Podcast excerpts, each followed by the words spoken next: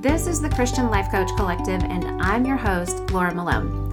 We're talking all things coaching concepts, tips, tools, self coaching, mindset, faith foundations, and definitely entrepreneurship because I want to support your calling as a coach and help you build a thriving online business with God as your CEO. So I hope you enjoyed today's episode.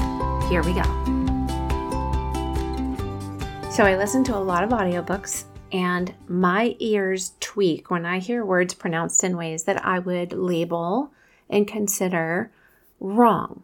For instance, if the narrator says the word naivete as naivety, okay, I want to cringe.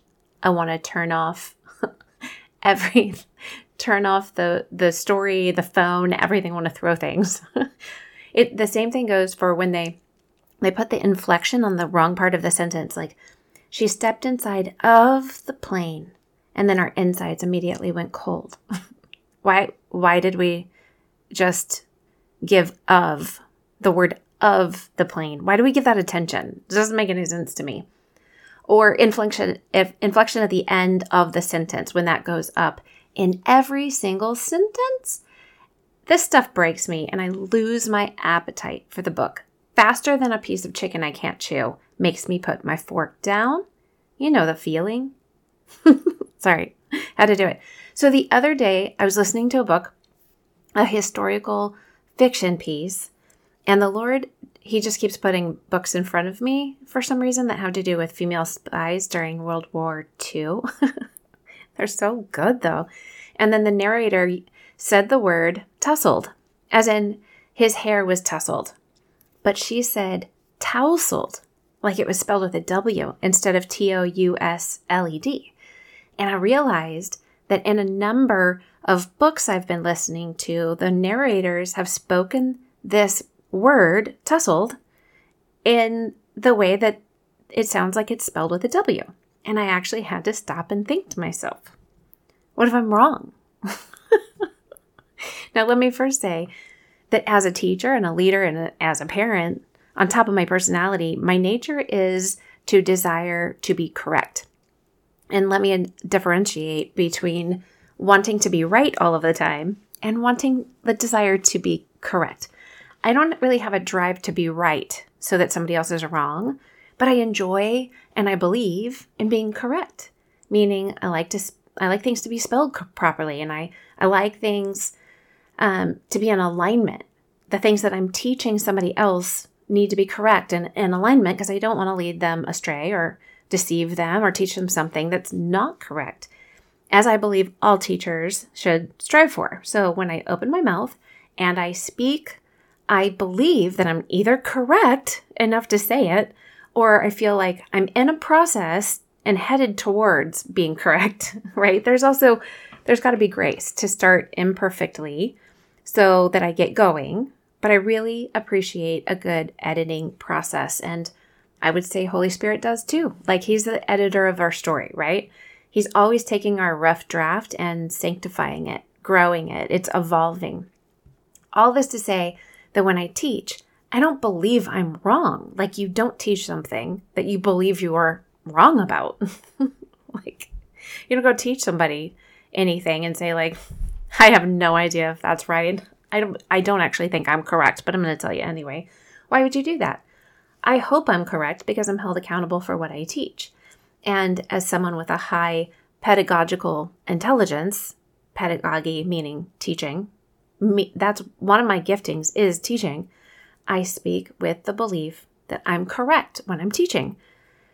Now, my husband might tell you something different, but inside, I really feel okay with being wrong.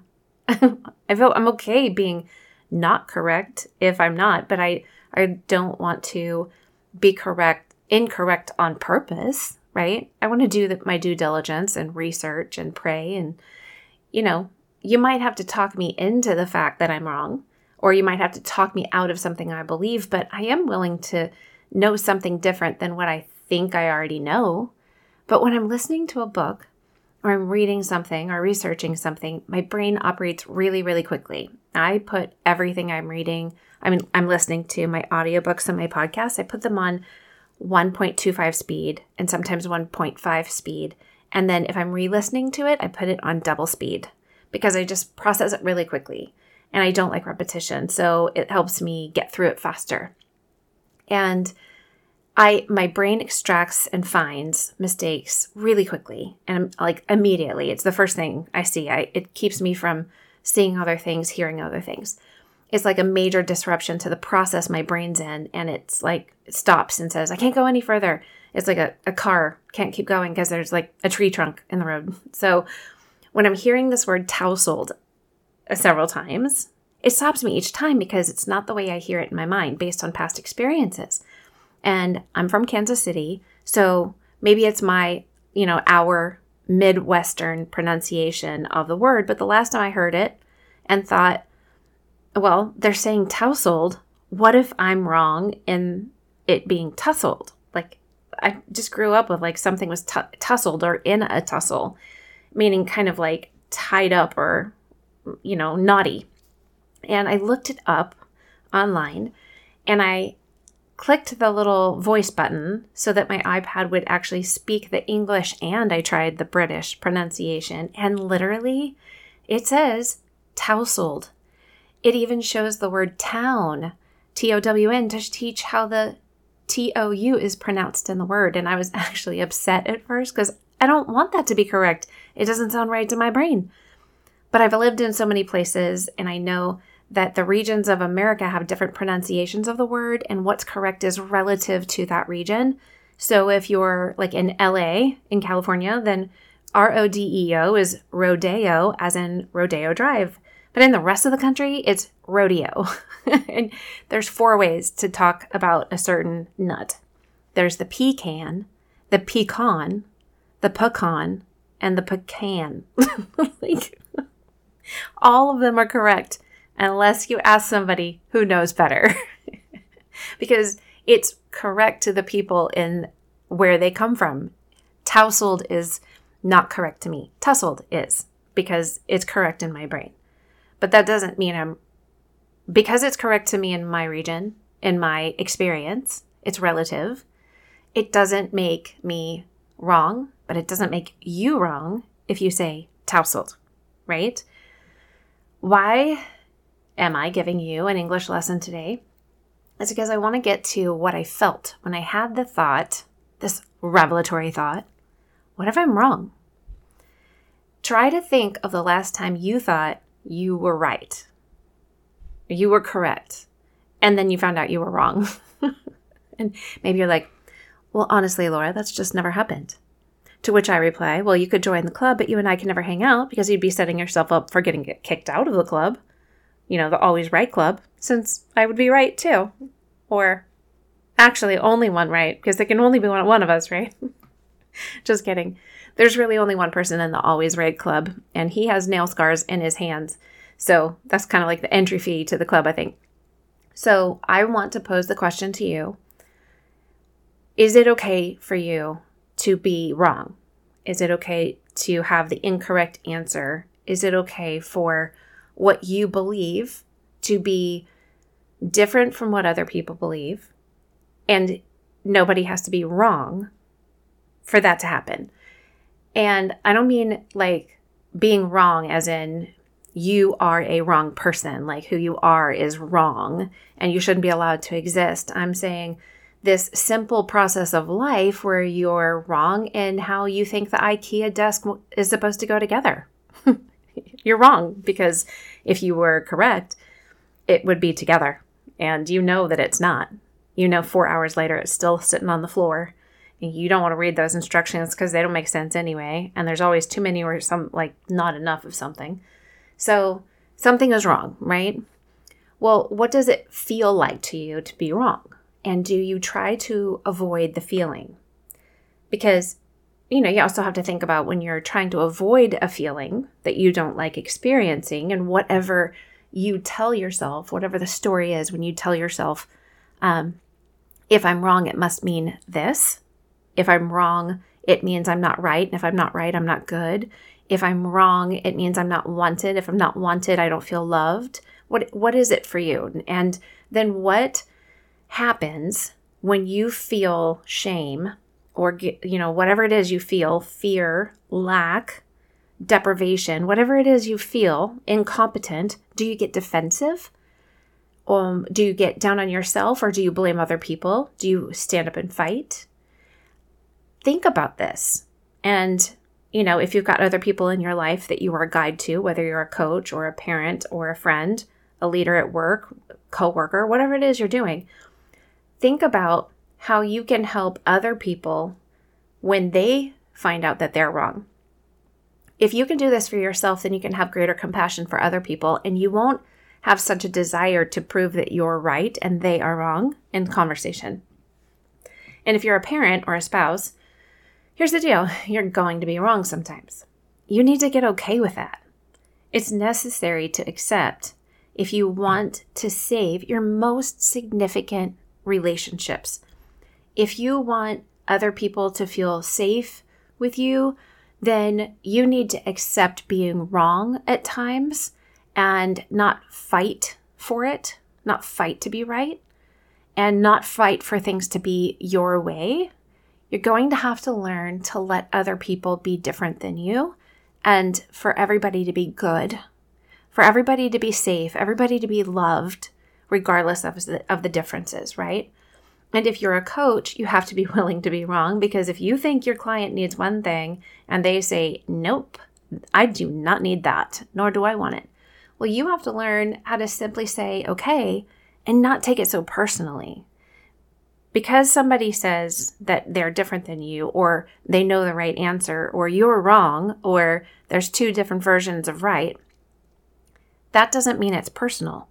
So the longer you take something personally, the longer you e- explain the emotion that you feel when you feel when you're wrong, as long as you turn that into this is personal about me, then you're going to harm yourself. It's literally like an internal self harm. And remember, things like shame, it wants you, the enemy, your enemy, wants you to believe you're wrong as a person. So if you allow these fiery darts to land every time you're just simply incorrect or you don't have all of the picture, the full truth, right? You're going to end up in more pain than what is necessary. Just being wrong, it's just sometimes part of life. And I encourage you to embrace it. Allow yourself to experience all of the feelings, the positive ones, negative ones, great and terrible ones. They're part of your personhood. That's why grace and mercy exist. It's because God knew you're going to need them. You're going to need them for yourself, to extend to yourself, you need to extend them to other people. And being wrong does not have to feel so terrible. You can change the storyline. You can decide to believe something different. So I highly encourage you to experience what it's like to feel like you're wrong and, and, and embrace the moment, embrace the emotion, sit in it and ask yourself, what does this actually feel like to me? Do I feel degraded? Do I feel incompetent? Do I feel fear? Do I feel deprivation? Do I feel unneeded, unwanted, unchosen? Like, what is it you actually experience? Go Google the feelings wheel or join the uh, Christian Life Coach Collective Facebook group and go under the files and have feelings wheels under there. And you can actually learn all of these different like, emotions and feelings that you're experiencing and give them words. And when you understand what they really are, and you can help your clients, your kids, your friends understand as well, you're going to have the ability to say, instead of fighting this, I'm just going to feel it. I'm going to let it process through, and I'm going to come out on the other side. And instead of getting up and get defensive, I'm going to go find out and ask some questions, get curious. How did I get to a place where I was incorrect? What led me to believe that? And what do I want to do about it now? Here's the deal if you're truly wrong about something, you were just wrong. You thought you knew the answer, you didn't, right? If you're truly wrong about something, don't you want to be corrected? The Bible actually talks about being corrected, the rod and the staff and the discipline and the guidance. Like the correction is loving. Now, sure, not everybody gives you what you need in corrections uh, terminology with kindness. Not of, most of the world doesn't know how to do it. I encourage you to become someone who does know how to correct with kindness, out of love, and meet people where they're at. And instead of correcting with a need to be right, and instead of correcting with a need to prove they're wrong, correct in a way that is gentle and kind, truthful, but also with offer a solution, an answer, and try not to do it so unsolicited all the time. I think that we often offer unsolicited unsolicited correction. And I remember growing up, we had a no solicitors sign, like a sticky metal sign that was really ugly and just to the left of our screen door on the front of the house. and I actually never knew what that meant. I didn't know what a solicitor was. And I just realized, okay, my mom, that was her way of saying, you know, don't come trying to sell me anything. Sometimes I wish that I had a no solicitors sign or I, that my kids, my husband, my friends, my clients like had a no soliciting sign. I didn't, if I didn't ask you, then don't tell me. Did I ask you if I'm wrong? Did I ask you if I'm right? Right. So maybe consider asking people before you want to prove that they're wrong or prove that you're right or show them any kind of answer or solution to something. Get permission. First of all, with coaching, you should always have permission, even if it's friends and family ask them, Would you like me to coach you on this? Or are you just looking for a listening ear? When they give you permission to coach them, that's when you earn the right and the, have the responsibility to actually bring things to them. But if they don't want coaching, don't coach them. It's not fun. It's actually not going to help your. Um, it's not going to help your relationships. And it's one thing when coaching coaching clients come to you and they choose what you have. It's another one thing when people don't ask you to give what you have, right? Because that's another way that as coaches, we can project what we think people need onto them when in fact they didn't actually ask for that. It's the same thing if you have a coaching client and you're coaching them in one area, but they didn't, you start coaching into another area that they didn't ask for coaching in.